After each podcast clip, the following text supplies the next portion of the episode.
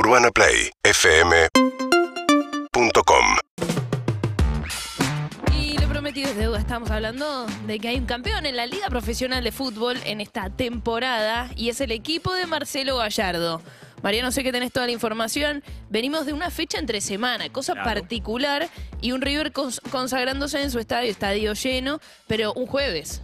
Calendario apretado hace sí. que hubo seis fechas entre semana en este semestre. Fue la última, la de esta fecha número eh, veintidós, que fue la de la consagración de River, ganándole y goleando a Racing, eh, con una demostración nuevamente de un fútbol de alto vuelo del equipo de Marcelo Gallardo, logrando uno de los títulos que le faltaba al entrenador, que en el medio de todos los festejos y dando entrevistas puso una alerta a todo el mundo de River, porque quizás muchos hinchas esperaban que con el título logrado Gallardo abra su corazón y anuncie que iba a seguir en River. Yo me quedo, no. me quedo. Y no dijo me quedo, dijo... No, no, no, no. Todo lo, lo voy a pensar, eh, es quizá una de las de decisiones más difíciles de mi vida. Y eso te dejó la puerta abierta para que no siga en River. Por eso puso en alerta a todo el mundo que en el medio de los festejos y del disfrute de un nuevo torneo, Gallardo puso la duda que viene poniendo desde hace ya...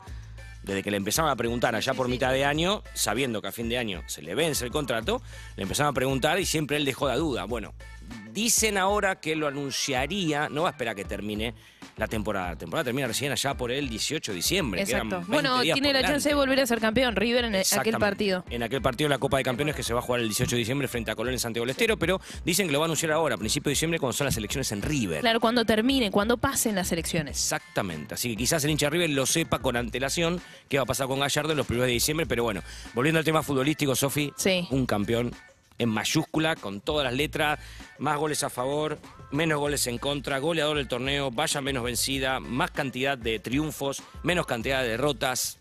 Terrible, los números de Gallardo, no solamente por el alto vuelo futbolístico, sino los números que tuvo en este torneo. Porque a veces un campeón te llega sobre el final, remándola, la última fecha recién se puede consagrar. Bueno, acá fueron tres fechas antes, con una distancia con el segundo grande, le quedan tres partidos más para seguir ampliando la distancia y seguir haciendo más puntos, así que terrible un campeón. Indiscutible, sin dudas indiscutible, no está jugando una segunda competencia, algo que no le sucedía hace mucho tiempo, creo que eso también influyó para que eh, el equipo ponga sus energías todas en el campeonato y bueno, nadie se lo pueda arrebatar ni siquiera acercar. Es que creo que cuando quedó eliminado la Copa Libertadores, sí. todos dijimos listo, el campeonato es de River.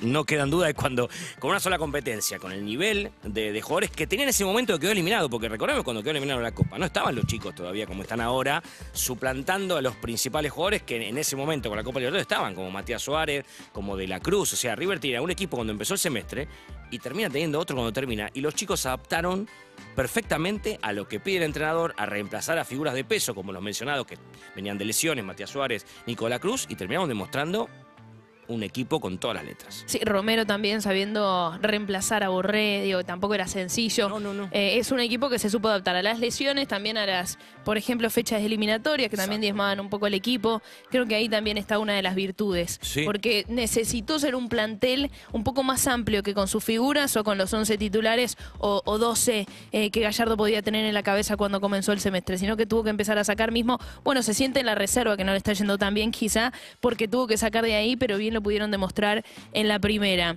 Ahora, si tenemos que cerrar el tema River, una percepción tuya, que tenés tanta experiencia. Después de escucharlo, sí. post partido, no renueva. No renueva. Y después de escucharlo, me quedó, me quedó esa sensación.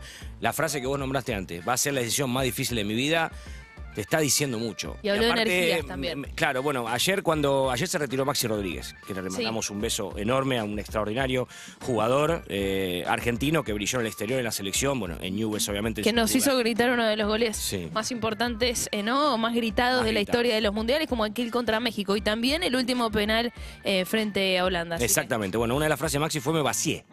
Me quedé sin energía, no tengo más nada para dar. Quizás eso le pasa a Gallardo en este momento sobre River. No tiene más energía, no le queda más para dar, le dio todo. Hay que estar siete años y medio, Sofi, con la exigencia que te demanda un club como River. Hay que estar al palo los siete años y medio, jugando todas las competencias, ganando lo, lo, lo que ganó, la exigencia de, de la gente. O sea, es un desgaste mental. Por más que uno dice, bueno, pero, pero es Gallardo...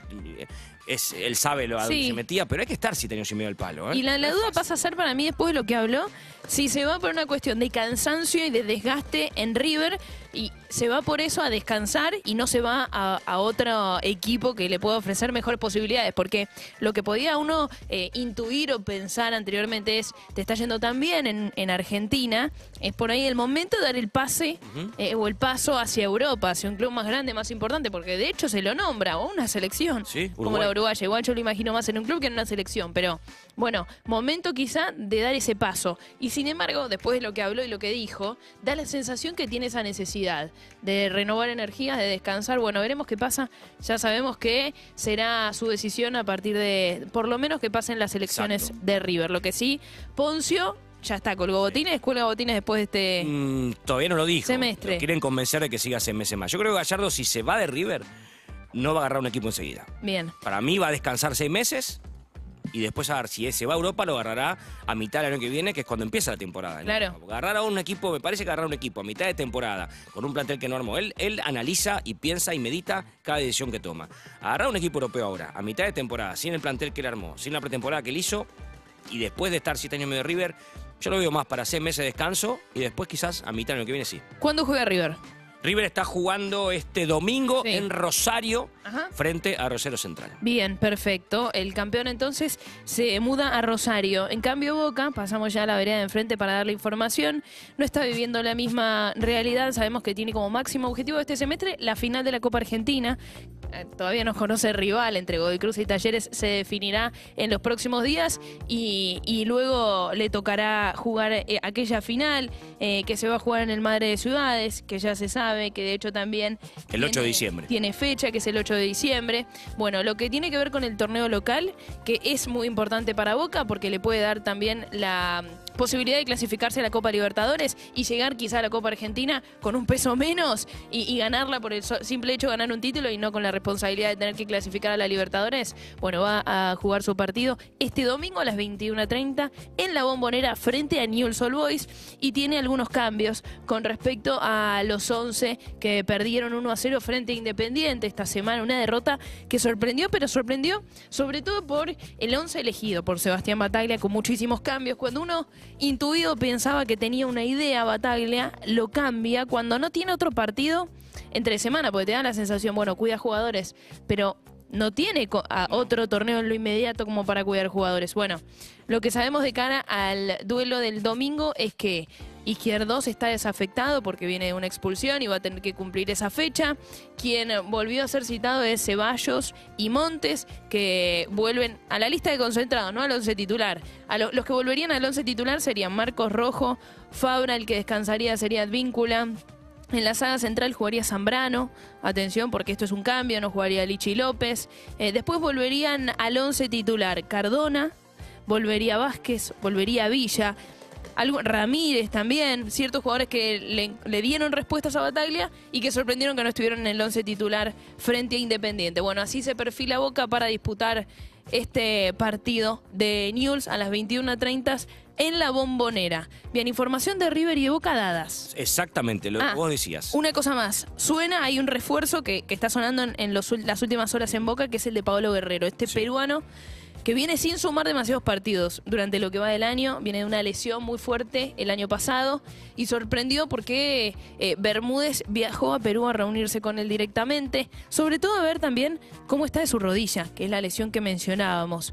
Eh, habrá que ver qué pasa. Boca necesita un número nueve, lo está hace buscando mucho. hace un tiempo largo, y eh, Paolo Guerrero es un delantero con experiencia.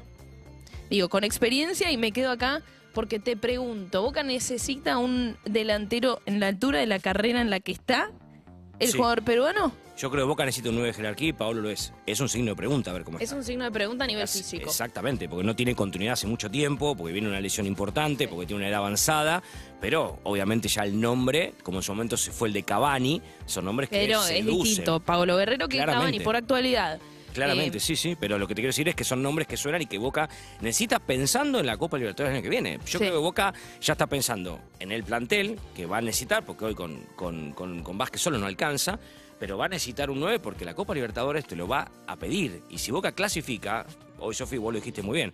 Tiene el primer objetivo, que es la Copa Argentina, que te da el lugar. Sí. Pero la posición en la tabla, hoy Boca está en Copa Libertadores, ajá, pero a un punto atrás tiene a Estudiantes, sí, dos puntos atrás lo tiene Lanús y cuatro puntos atrás lo tiene Independiente con doce por jugar. Entonces Boca no se puede confiar en llegar a la Copa Libertadores por el torneo, por la tabla anual de este año dos mil veintiuno. Por eso apunta todo, por eso cuidó jugadores con Independiente, no le salió bien y por eso vuelve. Pero sí, Boca necesita un nueve claramente para la Copa Libertadores un, y un nueve de jerarquía. Paolo Guerrero eh, fue jugador del Inter, eh, su último club, el Inter de Brasil, uh-huh, y tuvo que eh, rescindir su vínculo porque estaba todavía tocado de la rodilla y se fue a hacer un tratamiento a Alemania. Ahora volvió, ya estaría recuperado y estaría en condiciones. Veremos qué pasa, si Boca termina contratando al peruano o no. Esta fue la información de Boca y de River. Nos quedan las del resto de los equipos y la de todo el deporte en general, que vamos a seguir compartiendo en Urbana Play Club. Seguinos en Instagram y Twitter. arroba Urbana Play F M.